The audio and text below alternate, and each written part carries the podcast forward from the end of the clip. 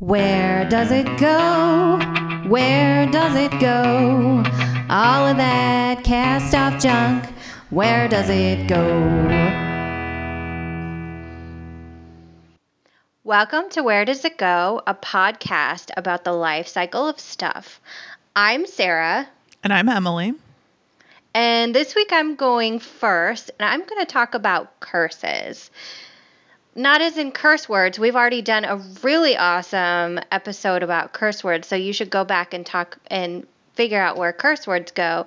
I'm talking about actual curses, hexes, or jinxes, and they can either be spells, ill wishes on, upon people, or pronouncements that you want misfortune to befall someone or something. So in the case, Ooh. yeah, in the cases of spells, there's generally a ritual in which it is made. In the case of prom- pronouncements or wishes, generally a supernatural force or gods are called upon to power the curse.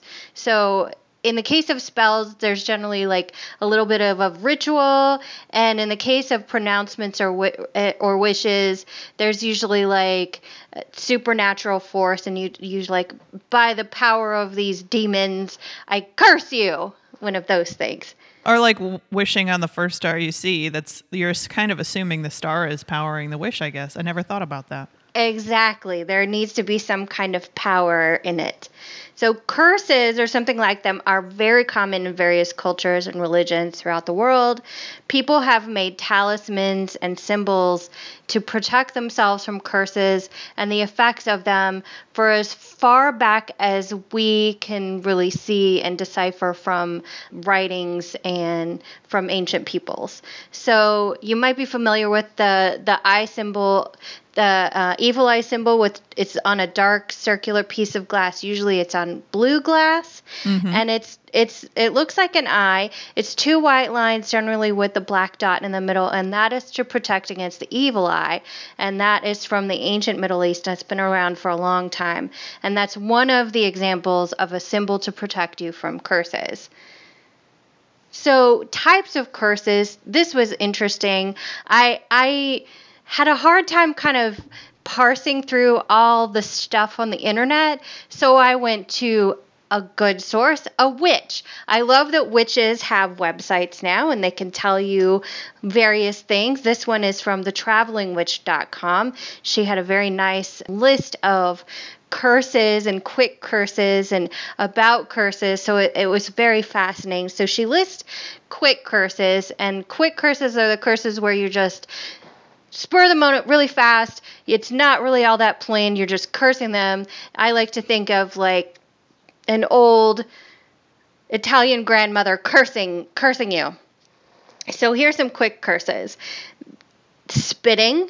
You can spit on, in front of, behind, or on an object or person, and that will put the curse onto the, your quick curse onto them. There's the evil eye. In this curse, you glare at the person in such a way as to focus your ill intent towards them.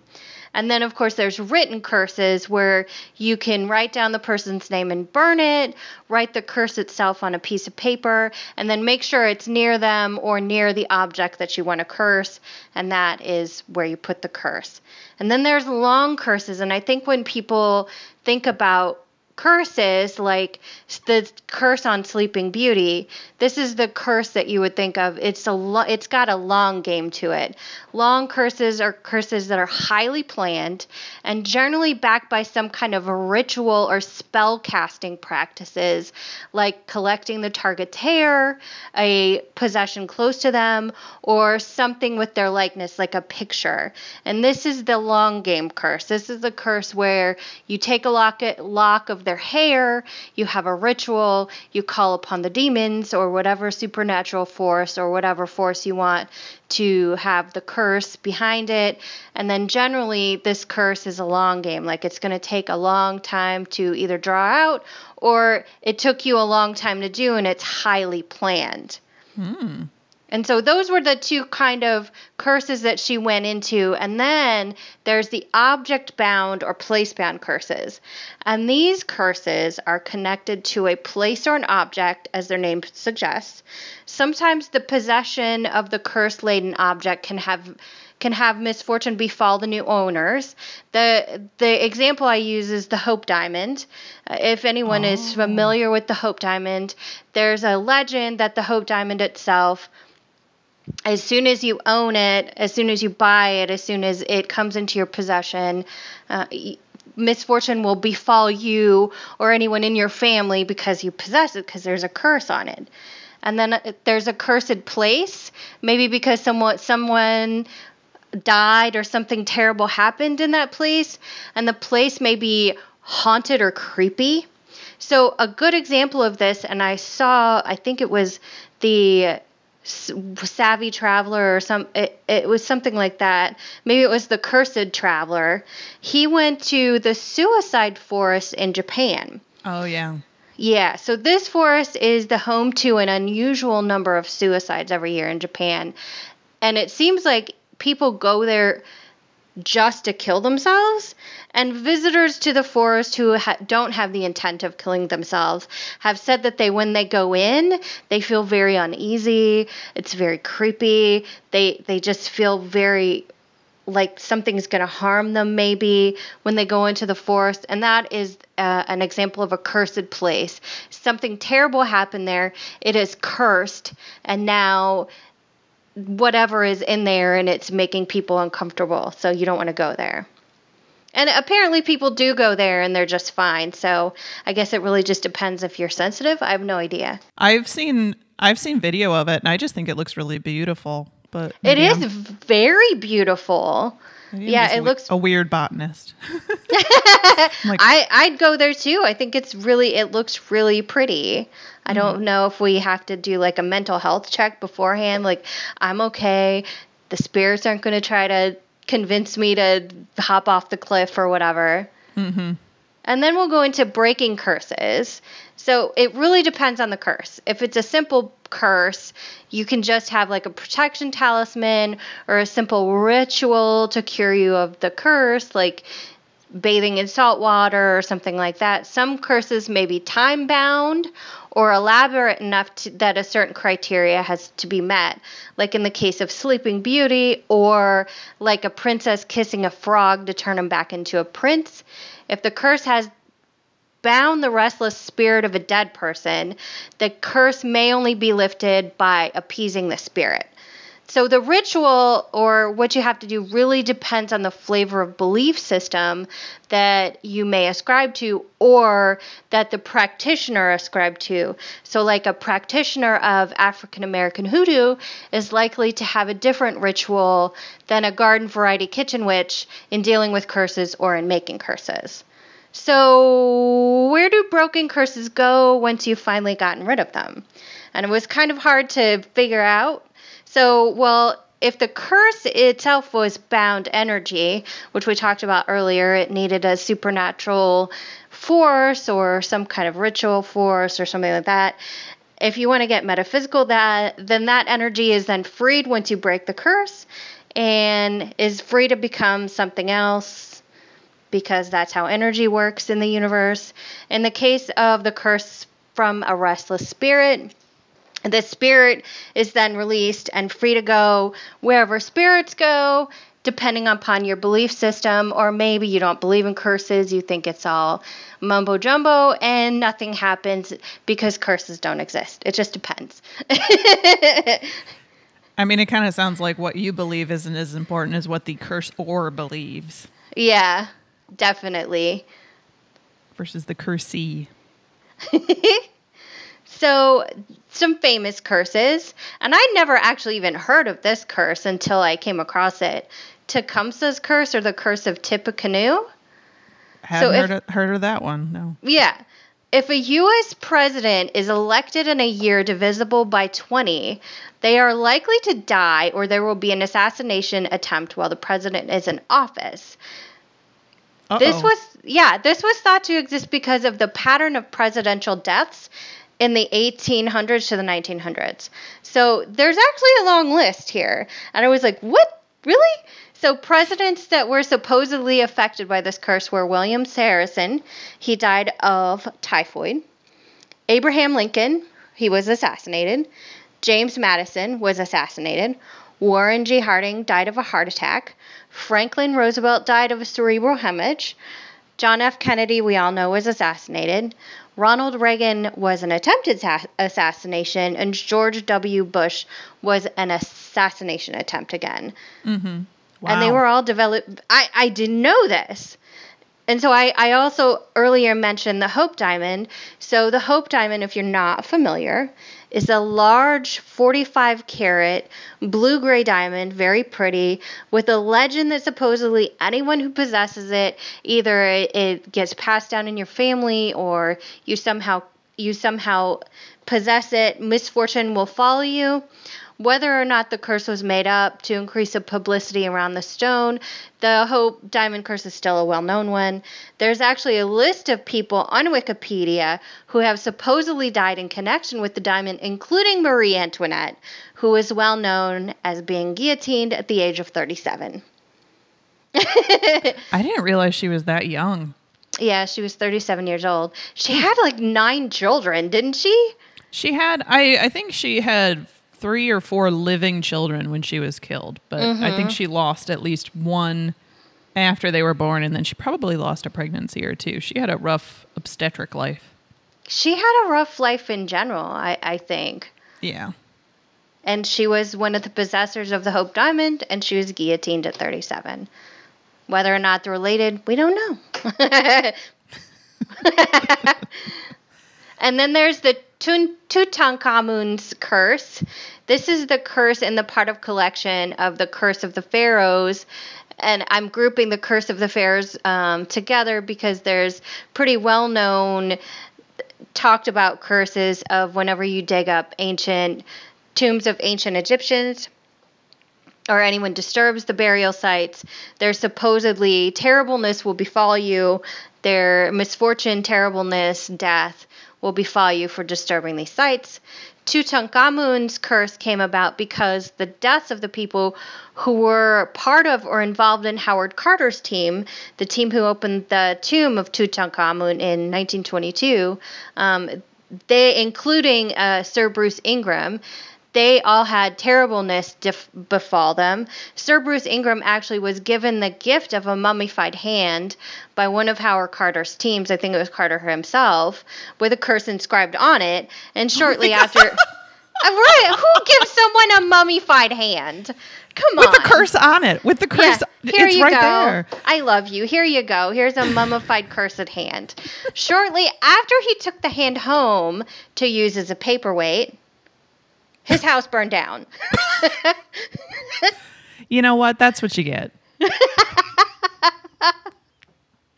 And there were quite a few other curses. There was the curse of the Cubs.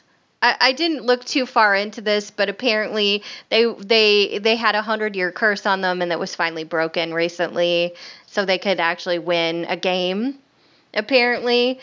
There, okay. There's a lot of curses out there, yeah. But Tutankhamun's curse is interesting because I, I group it with the Curse of the Pharaohs. It's a common one. And the, there's a lot of mummies out there, and they're probably, you know, bad ways that we got them. And I'll just leave it to Emily to finish that thought. because, I, oh, go ahead. Uh, and I, I wanted to thank the Traveling Witch. Her blog was fascinating about quick curses and, of course, Wik- Wikipedia. Thank you. Yeah, that's it is a pretty amusing world in which we live that witches have websites, and it makes I perfect love sense. It. I love it. Uh, we should start following witches on Twitter, on our podcast yeah, Twitter course. account and Instagram. Agreed. Right on. So Sarah referenced... me talking about mummies because I'm going to talk about where mummies go. And I think that oop, I managed to open Microsoft Edge. I should do a where did Internet Explorer go? Where did Exploder go? So mummies and mummy curses are probably pretty close to as old as curses themselves. We've been, you know, we've been talking about kind of spooky things this month because it's October and that's kind of tis the season. And we've been talking about a, what it turns out to be a lot of universal concepts for humans. Like mummification is technically preserving a corpse from decay, and that's borderline a universal concept or a universal happenstance in human history and human cultures. Like we do it now. But and we'll get... Neand- Neanderthals seem to do it too. Oh yeah, they did. They buried their dead. I don't know how much effort. Well, no, they were frozen. So you can have, that's actually a great introduction because you can have intentional mummies and naturally occurring mummies. And so living in an ice age climate would probably create a naturally occurring mummy. But for the mummies that we tend to think about, most of them are intentionally created. So mummy or mumia or moom means bitumen, which is a type of, it's pitch. So it's like pine tar, basically. And poorly mummified Egyptian mummies turned black. And so it was thought that they were actually preserved in pitch. And so that's how the name came about. But it's super common to embalm at least something of a human. And preserving just bones isn't typically considered mummification, but uh, preserving just about anything else is.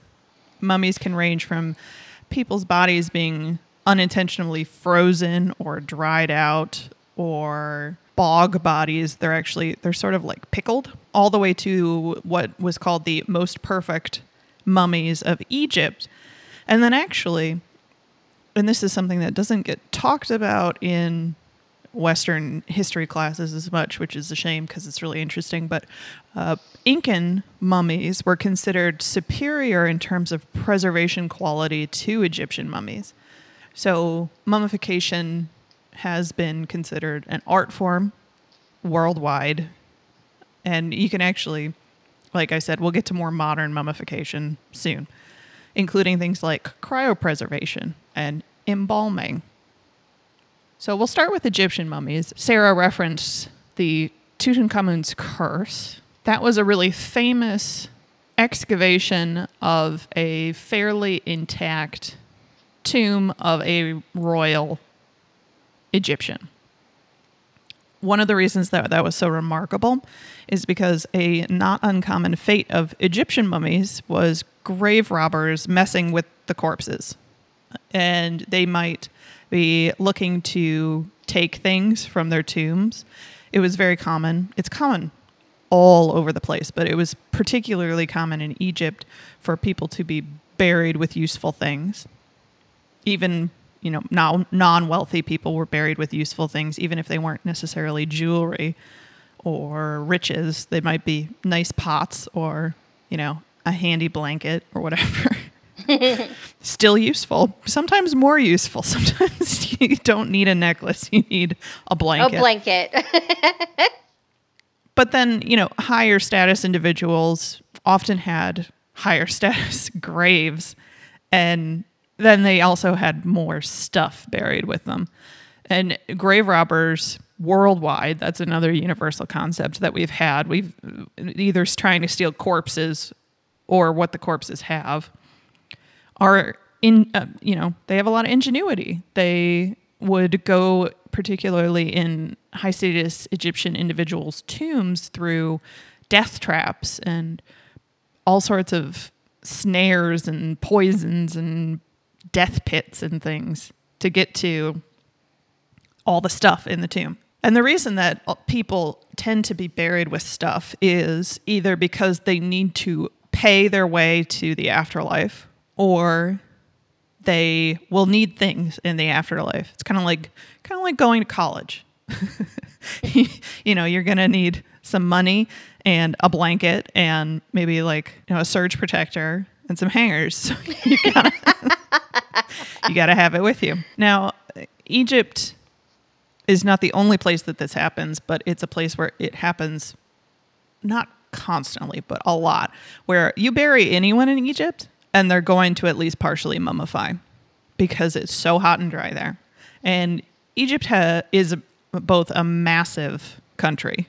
I think I think it we've I've mentioned this before, but maps of Africa that we are often introduced to in the United States are not the proper projection to show how big Africa actually is. And then that also means that Egypt, which is not the largest country in Africa, but it is a large country in Africa, which and it also has a big old river, so it had a lot of people for a long time, you know, very old society. It has a lot of mummies. And so trade in Egyptian mummies has been a thing for a long time. It was super common in, and this is going to get a little gross, so if you have a delicate stomach, maybe skip like ten minutes. Or, you know, if you wanted to give someone a mummified hand with a curse on it as a gift.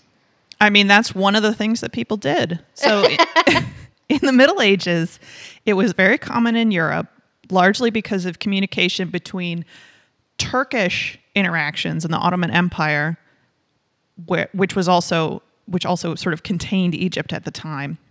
And then, you know, crusaders would bring stuff back. Uh, the trade of powdered mummy. So powdered people used f- for medicine. It was thought to heal broken bones and fix other stuff. And it was just powdered, preserved people. It's really gross. Uh, yeah. Particularly because it fell into the ongoing issue of human body trade, where it's not uncommon for you to kind of run out of what you need, and so you make what you need. And unfortunately, that means dead people, just to trade in dead bodies. And so people were killed and then ground up and then sold to Europeans to try to, you know, heal their wounds. This continued at least until the sixteenth century, which is the fifteen hundreds. I, I I find that. I have always have to do the mental math of sixteenth century, fifteen hundreds. Okay. But it probably happened a lot longer because, you know, what a peasant does in their peasant town or or a shyster doctor that's traveling with some powdered kings or whatever, uh, you know, that might not be recorded. Especially if there's something going on like a massive war, maybe you're not paying attention to what dust is being rubbed on your war injuries. So, oh, Egyptian mummies were common enough that when there was a massive cache of mummified cats found at one point, and I believe this was in the nineteenth century, but it could have been a little earlier. Uh, the cats were ground up and sent to Europe for fertilizer. So those are some of the ways. Th- oh, also, uh, there's a color, a pigment called mummy brown. And that is a brown pigment that comes from adding liquids to make paint to powdered mummy. What? Yeah. Oh. It's just, it's, it's, I guess we just have a very different concept of like what dead bodies mean now. Mm-hmm. And I'm I think just st- I'm still stuck on the mummified cats uh, being used as fertilizer. I'm just thinking, is that the reason that we had all those world wars? Is we used uh, the cats as fertilizer and the curses are? That's what I've been thinking. Isn't the Hope Diamond in the Smithsonian in D C? Yes, it is. Maybe that's why everything's such a mess. So maybe it is. But Sarah has given us the guide of where how to break the curse. we need we need to go to the witches. We got to go online and talk to them. Email. Exactly. They know. They know. So I, I mentioned that Turkish control of Egypt meant European trade with mummies. Napoleon in the nineteenth century conquered Egypt. And then in the nineteenth century, Egyptology became insanely popular. It was not uncommon to purchase mummies, unwrap them, and have observing sessions at your aristocratic parties. Nothing says colonialism. Nope. Like having a party after you've dug up some culture's mummy and had a party around it. It also meant this sort of Egyptomania meant a lot of mummies ended up in private collections and then often donated to museums or universities by all kinds of methods, including purchase, smuggling, outright theft. Like uh, in nineteen twenty-eight, which is the twentieth century, the that was the year the entirety of the contents of Tutankhamun's tomb had been emptied out. And those contents didn't stay in Egypt. And some things have been repatriated, but a lot of them haven't. So Egyptian mummies have been a source of all sorts of things, but also in sort of cultural phenomenon and consumables, unfortunately.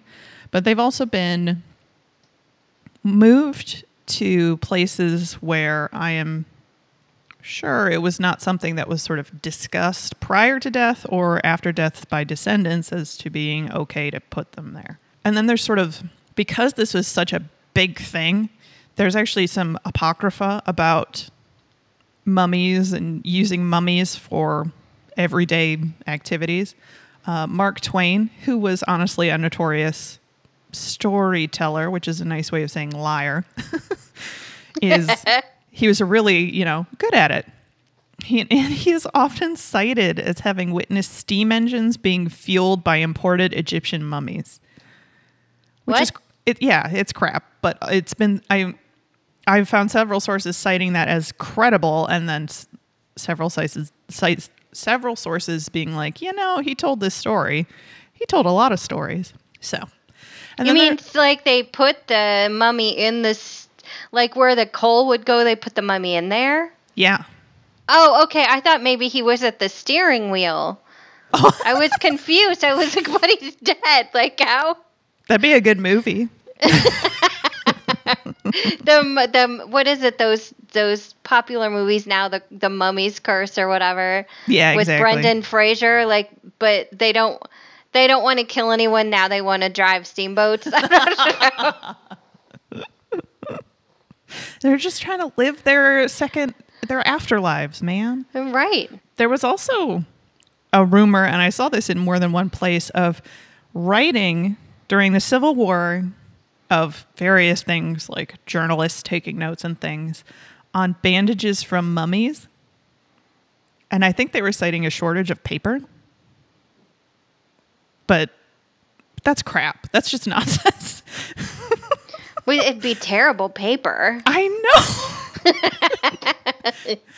It would make bad paper if it was new, let alone the older stuff. So part of my bringing those things up is to point out that mummy integration in terms of everyday use was enough that making up stories about them being used as fuel for steamboats and used as paper was... kind of a funny joke, but some people lent it, it credence. They might still. Next one is also gross. So if you've skipped ahead, you might want to skip ahead again. This is the last, like, really gross one. Second to last gross one. I'll, I'll mention another gross one. Anyway, mellified man. So this is something that, like, happened, but didn't happen the way history tells it. It's a human preserved in honey and then eaten. What? So the first part has happened. Like, verifiably, preserving bodies in honey is a reasonable way to mummify them if right. you can get enough honey. Honey has a very low water activity, and so it doesn't really rot. And it can, as people sort of corpses absorb it and become infused with it, they also don't rot. And so that's been done in Buddhist communities, Assyrian traditions. Alexander the Great was said to have been mummified with honey and then displayed floating in the stuff. So it's not... The first part of this story of mellified man is not irrational. It would be expensive or like hard to do because, you know, beekeeping is an old art, but a lot of times just finding the bees was the way you got the honey. Anyway, the re- the place we got these stories, we got these stories from two places.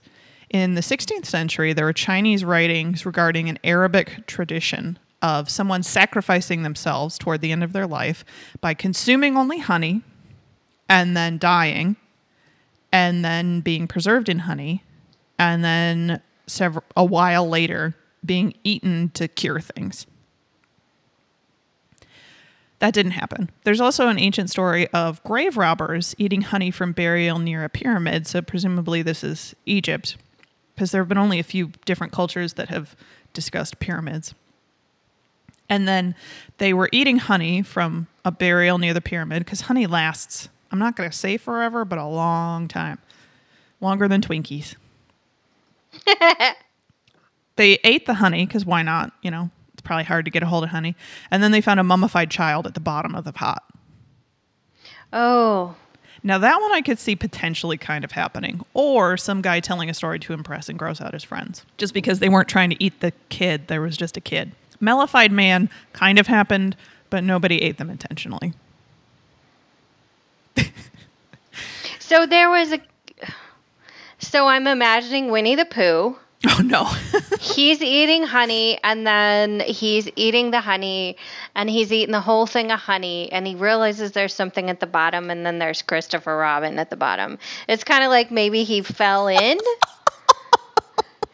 Like, did he fall in? Is that what happened? And no, then it, it's not uncommon. I didn't want to dig too deeply into mummification intentions, but mummifying children in a lot of cultures has been very deliberate and more elaborate than mummifying adults because children, A, uh, you know, infant death and child death is an unfortunate and not uncommon part of human history, but also because yeah, children were considered very special, even if they died.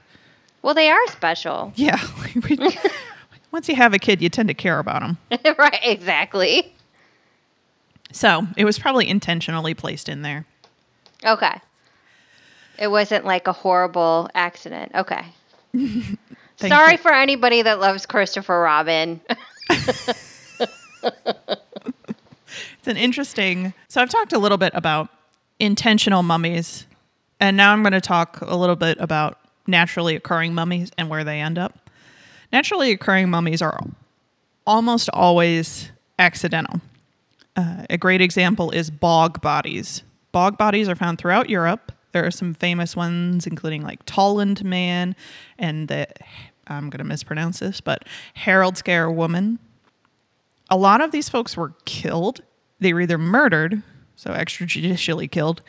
They were killed as criminal executions, or it was a ritual killing. Because the people that have been found in bogs, and then the bodies were just thrown in bogs.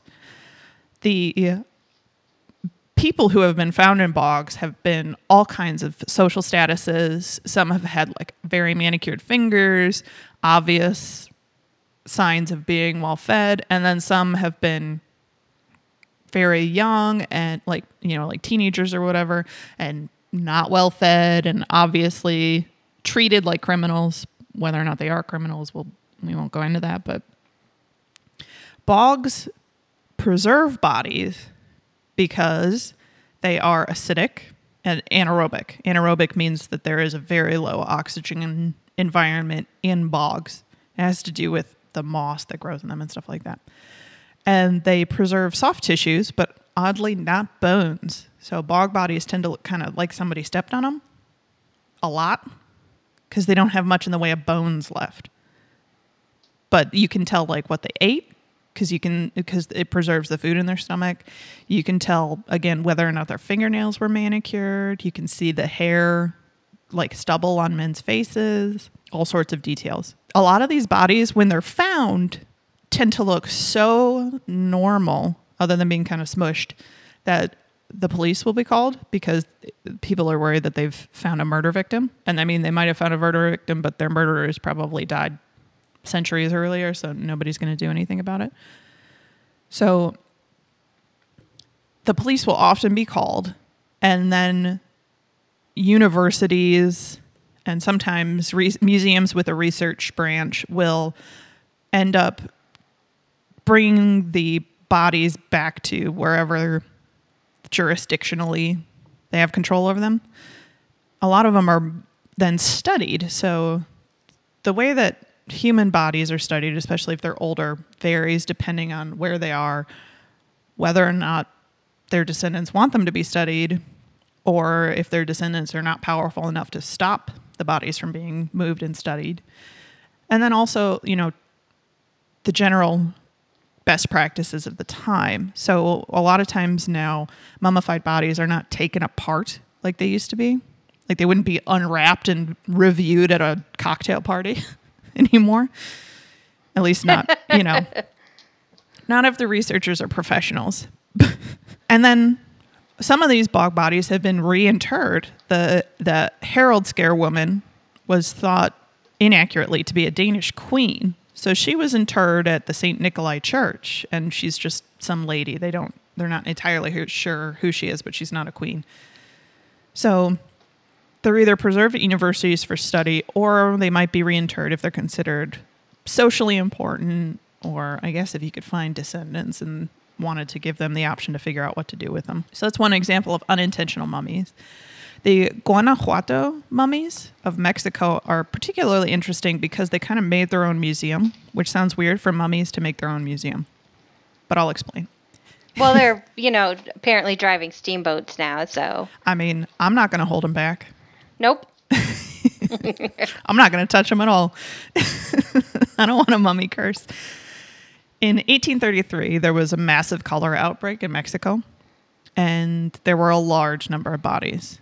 And a lot of people couldn't afford the taxes and fees to perpetually bury their loved ones. So a lot of them were buried, then disinterred later on and stored in a nearby building. The climate of Guanajuato allows for natural mummification. There are a few other parts of Mexico that allow for that as well. So the bodies were really well preserved, both in burial and then in this warehouse. It was just hot and dry. And they started attracting tourists, just this storage building. The building was converted to El Museo de las Momias in, I think, the sixties.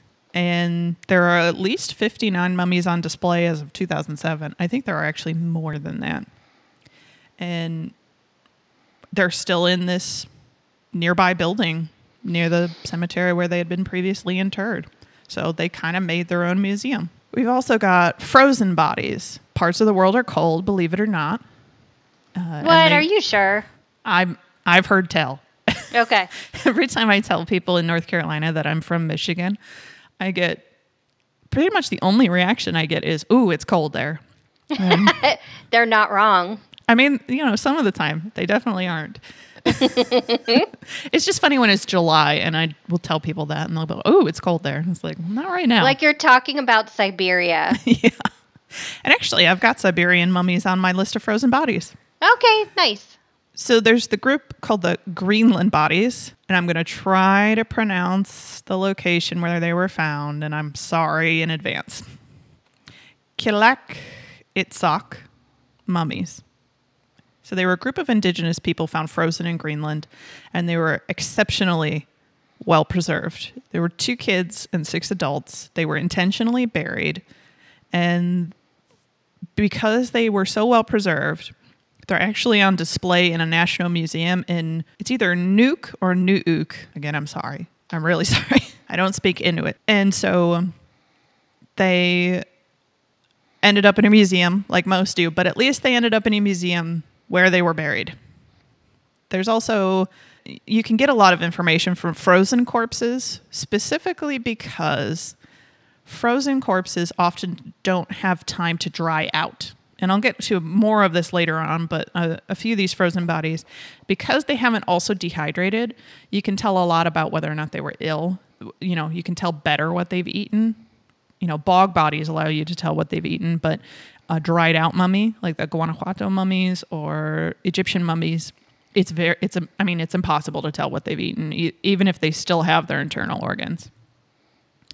So a few more frozen mummies include Beachy Island.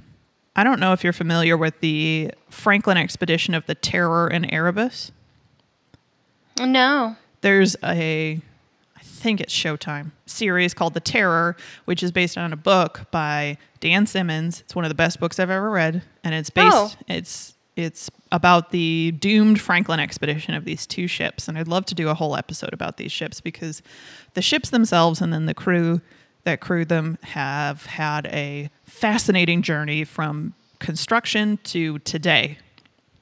And that sounds weird because at least one of them sank. But anyway, they they disappeared and there was no word for them for ages. And three crew members were found buried, frozen, on Beachy Island, which is north. It's, it's I think it's in the Northwest Territories. And them being found gave clues as to what happened to the ships, because they had disappeared, but at least it was known that they had gotten there, because this was a very old timey trip, and they didn't have they didn't have telegrams, they didn't have Wi-Fi. You know, they had they had letters and ships and like lanterns. And guns. That's about it. So did one of them survive? The ships? No, one of the crew members.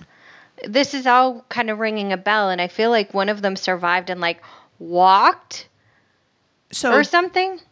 The story, I'll go I'll go real quick. So okay. Franklin and Crozier, which who was the, like, co-captain, and then there was another captain whose name I don't remember, and on the two ships, we're trying to find the Northwest Passage. Right. They got ice locked, and they never got un-ice locked. Franklin died, and then these other guys died on Beachy Island. Franklin wasn't buried. We don't know where Franklin died.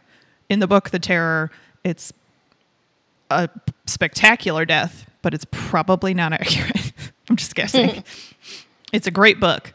Uh, but I'm just going to guess that some of it, at least, is not historically accurate, but it makes for an excellent story. And then, so these guys were buried. They went on.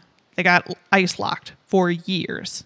It's thought that the Erebus sank, and then the Terror got moved around with the ice, because something that I didn't know was that ice floes move and rotate. Even if even if the ice has locked the ship in place, the, the ship will still move with a big chunk of ice. Oh, and so okay. It's thought that some of the Erebus and Terror crew that did survive walked from the Terror trying to get to land. And who got there and whether or not they got there is a lot of conjecture. Okay. Uh, but there's a fair amount of evidence that they got f- farther than you would have expected. It's such a good book, The Terror, Dan Simmons. He's a great writer. Nice. Uh, another very informative frozen person would be the Iceman, a k a. Otzi. So not the, or Otzi, probably Otzi. Not the mafia hitman, but the frozen guy that they found in the Alps, technically on the Italian side, but Austria has done most of the research on him. He was very, very well preserved. He froze to death. And they think he froze to death because he had experienced several illnesses in his life and may have been ill when he traveled. And Swiss Alps aren't exactly, you know, a walk in the park, so unfortunately he d- passed away. And he's now in the South Tyrol Museum of Archaeology in Italy. But first he went to the University of Innsbruck. And he's just given us a lot of information about what Italians were like at the time. These people can be very informative, and a lot of times they can end up being treated respectfully. It's just, unfortunately, more often or not than not, they turn into, like, fertilizer or Mummy Brown or a party trick or a paperweight. God. We'll go into, these are also sort of like frozen and dried out. The South American mummified children, a k a the the children of Llullaillaco. There's a lot of double L's. So the children of Llullaillaco, they died of exposure. They were likely drugged. They were treated really well before they were drugged, and then they were set in a tomb in the Andes. They were intended as an offering, most likely, and they were not dehydrated like a lot of mummies are, so their flesh is still full-looking, and that you can get a lot more information about, you know, what they ate, what they were like, et cetera. And they were also, so they were discovered because of a rock slide.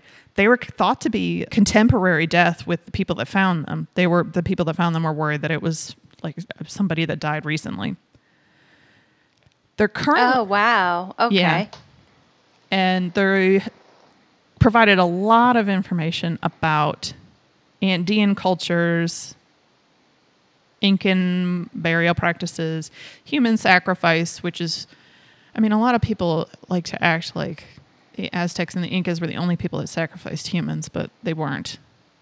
Uh, we could talk about human sacrifice and what what what fits under the definition and what doesn't, but this is about mummies.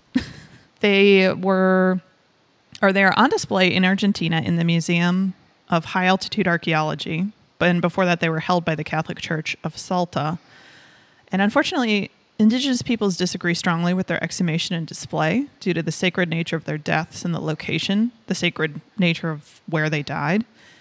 And this is a really common uh, problem with moving mummified remains, is that a lot of times they were put there deliberately by people who wanted to put them there, people who wanted to be put there.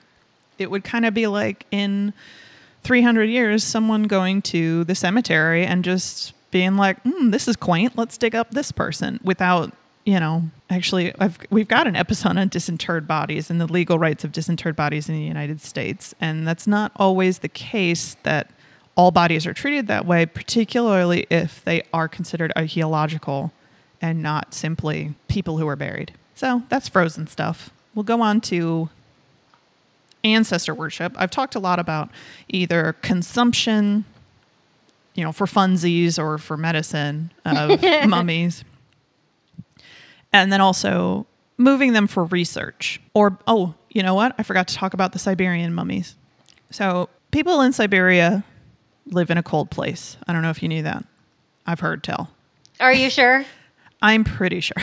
Okay, cool. I don't know how much longer it'll be cold, but hey.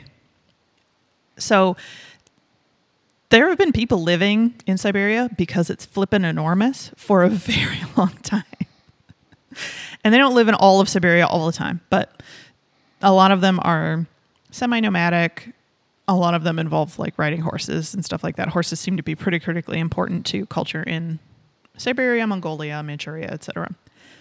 And the Siberian plateaus are such that they have created frozen mummies unintentionally. These people were buried, and it was not intended that they be embalmed or saved. But uh, because of how moisture worked, where they were buried, a lot of, it's not a ton of mummies, but it's enough to, again, go to a museum, be sent to a museum, tell us a lot of information about the cultures that we would have probably not known anything about, because they didn't write a lot, they were semi-nomadic, and then a lot of their culture was I'm not I, absorbed into, let's say, other cultures. So mummies can be really profoundly informative, but it's, I don't know, I'm just going to emphasize that I think it's really important to think about the fact that they're also people and they have descendants who are still living, and that matters. So then we'll go into ancestor worship. Uh, cults of ancestor worship do not have to involve mummification. It's just that it sometimes does. It's a convenient way to chat with your ancestors if they're sitting next to you, like literally. In Papua New Guinea, it's not uncommon to preserve dead ancestors by smoking their corpses. Uh, the, for lack of a better word, drippings are captured, and they might be consumed or used as a massage gel. There's also the... Uh, Mummification in South America is extremely common and not talked about, I think, enough. I'm here to talk about it. I could have done a whole episode on South American mummies alone. So it's used in massages, like, come here and rub some great grandma on my back, I don't feel good kind of thing. Yeah, exactly. Oh, okay, cool. All right. And I think it's a way to feel close to you, your ancestors. I'm not going to recommend the practice. I'm not sure about the public health hazards therein, but hey, I'm not going to tell anybody to do anything mm-hmm. with regards to that. Smoke on. Smoke your granny. Yeah. It's all, if it's if you do you. Mm-hmm. A lot of times we talk about mummies, we think of Egypt.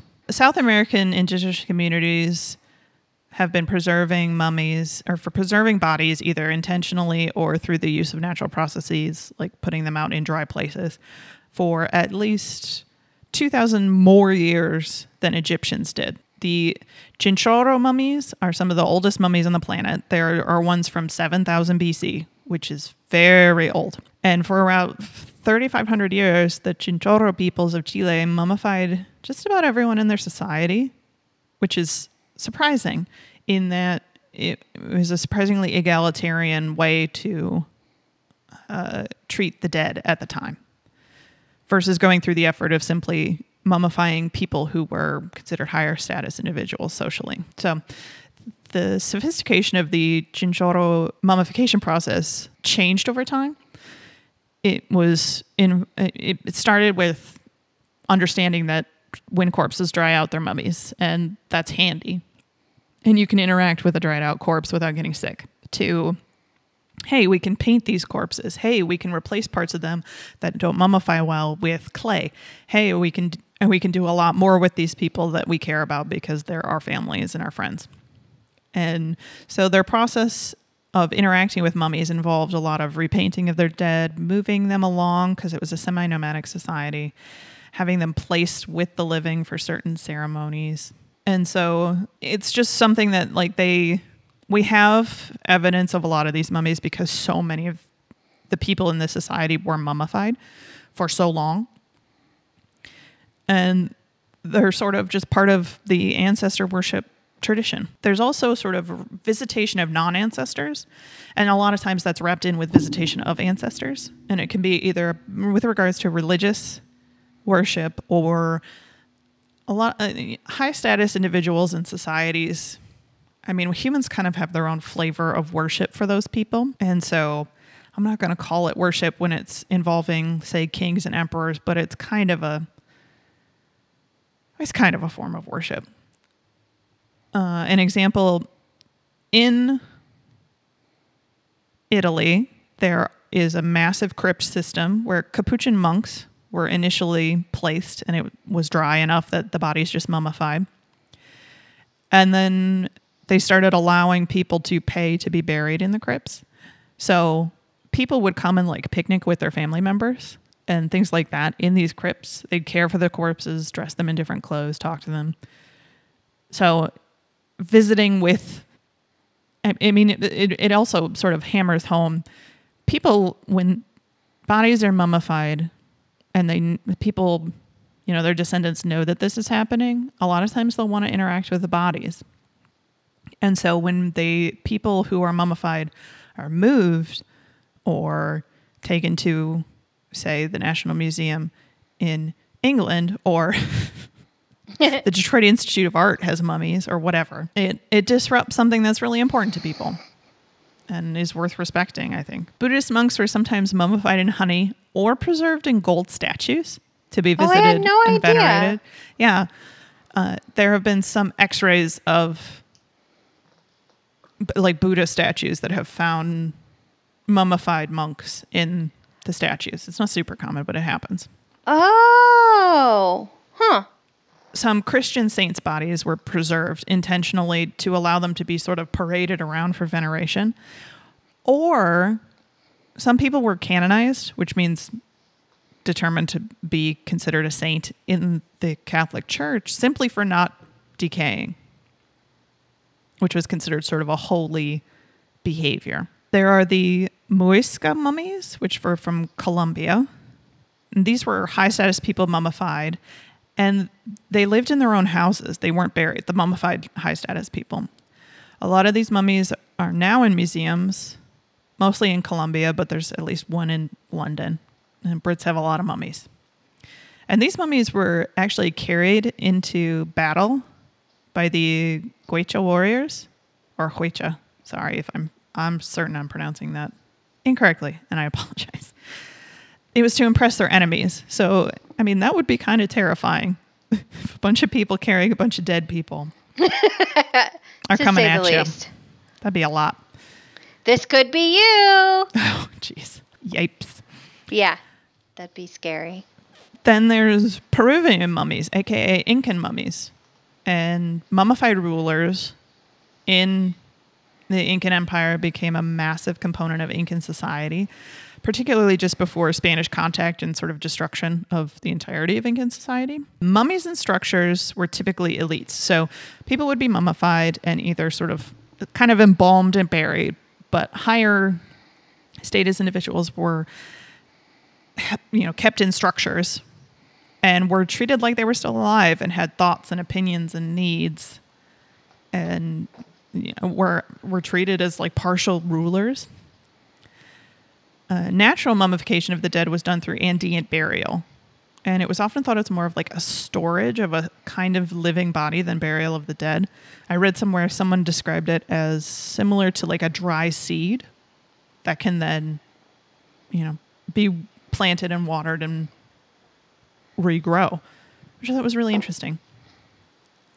And these mummies, the Andean burials of, were often, because it was natural mummification, it was not uncommon for it to be just sort of your everyday Jose. Uh, and so it was the type of thing that th- these people would be interacted with probably fairly similarly to other ancestor worship behaviors in terms of like there'd be ceremonies around them and they'd probably be interacted with interpersonally to some extent. The Incan dead were that were still venerated after Spanish contact and, you know, destruction of society essentially were stolen by the Spanish in fifteen fifty-nine to prevent continued worship. Some were buried in churchyards and some were established in Lima's first Spanish hospital for research.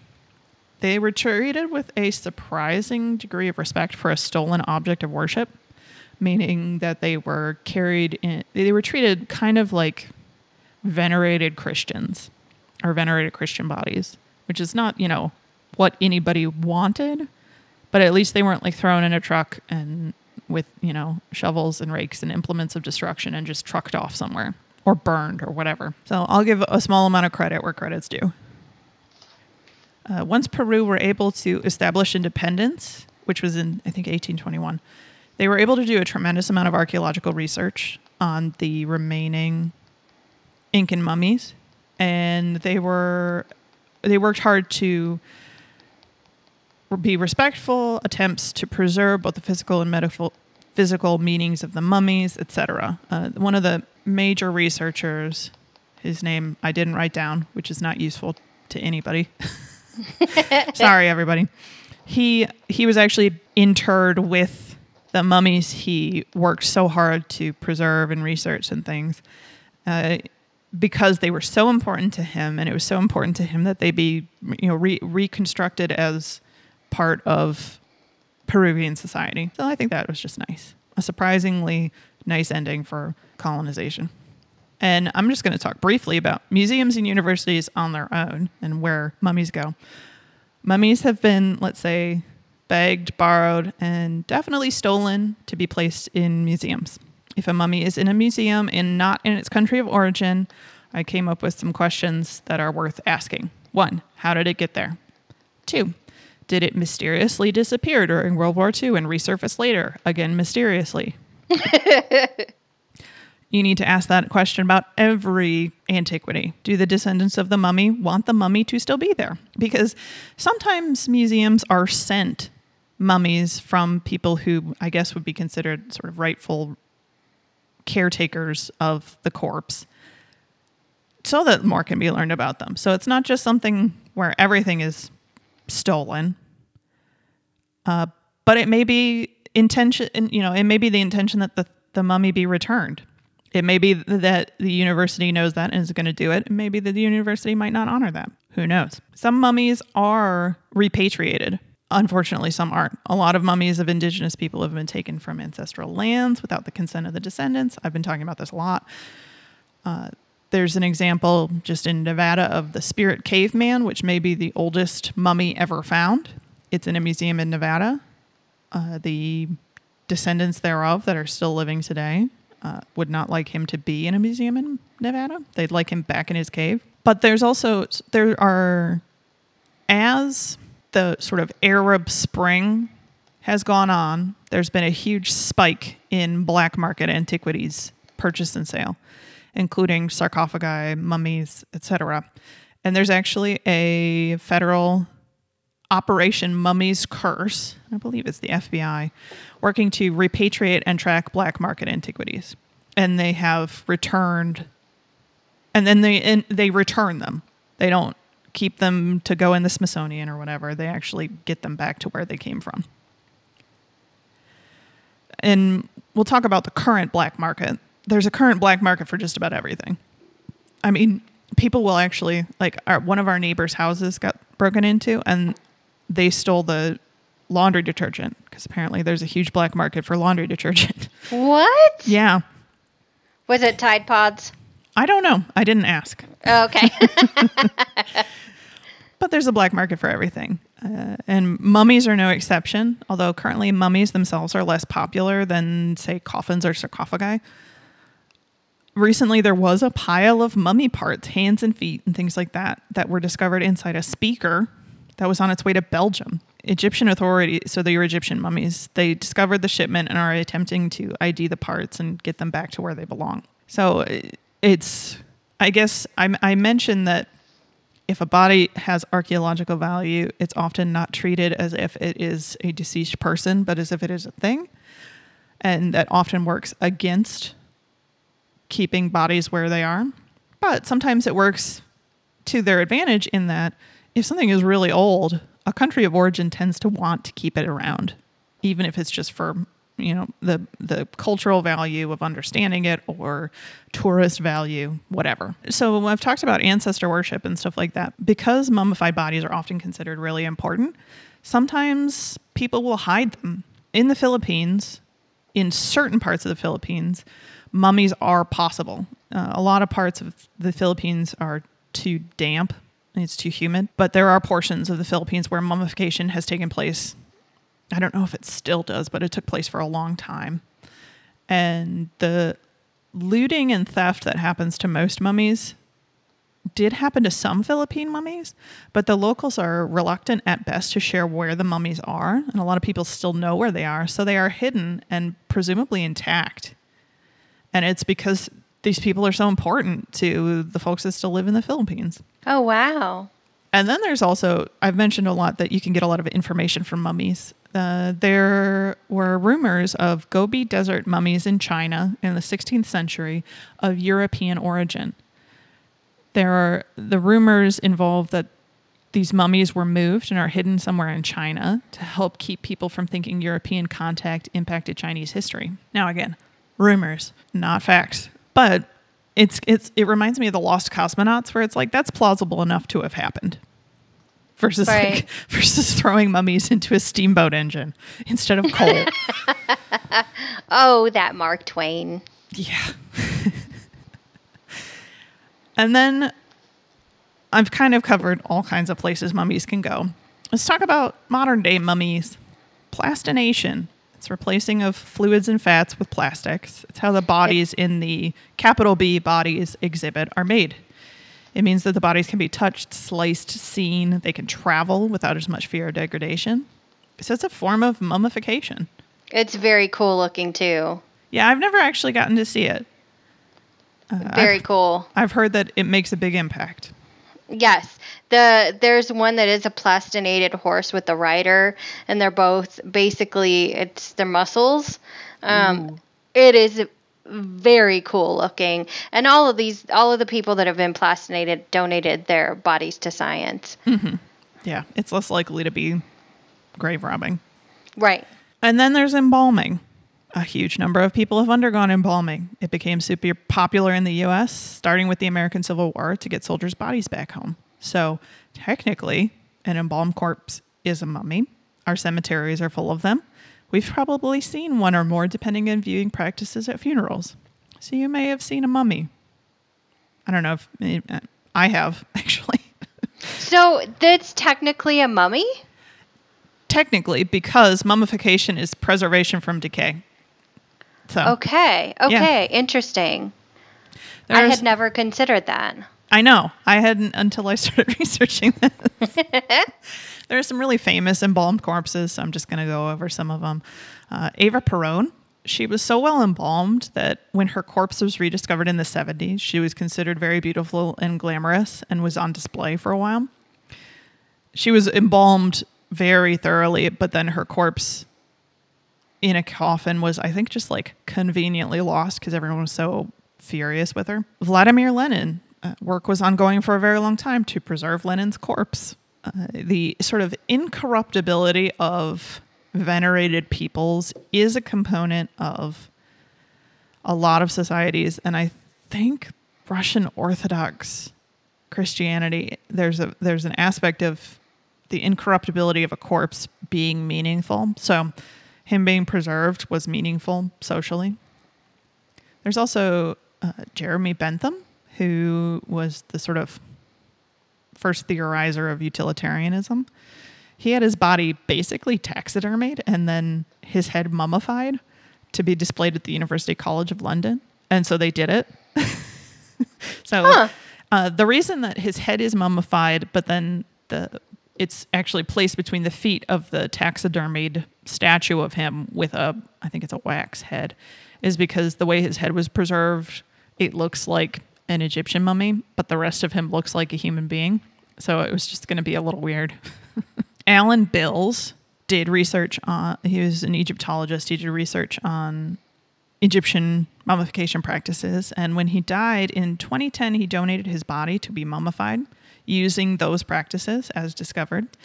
And his body is currently at the Gordon Museum in London. This one has been the subject of many a true crime podcast, but Maria Elena Milagro de Hoyos was mummified without her consent by her physician after she died, and he kept her body for a long time, claiming he was in love with her. Oh. So, it's kind of a down note to end on. But it's mummification is a huge part of human history, and I've just talked for a long time about it. So, Emily, um, will you will you smoke me uh, if I die before you? Yes. Okay. We got a bonfire set up. I'll just, I'll have Nick build a platform. We'll go for it. All right. I don't suggest rubbing me on your body. I don't want to. Yeah. Thank you. It's not on my list.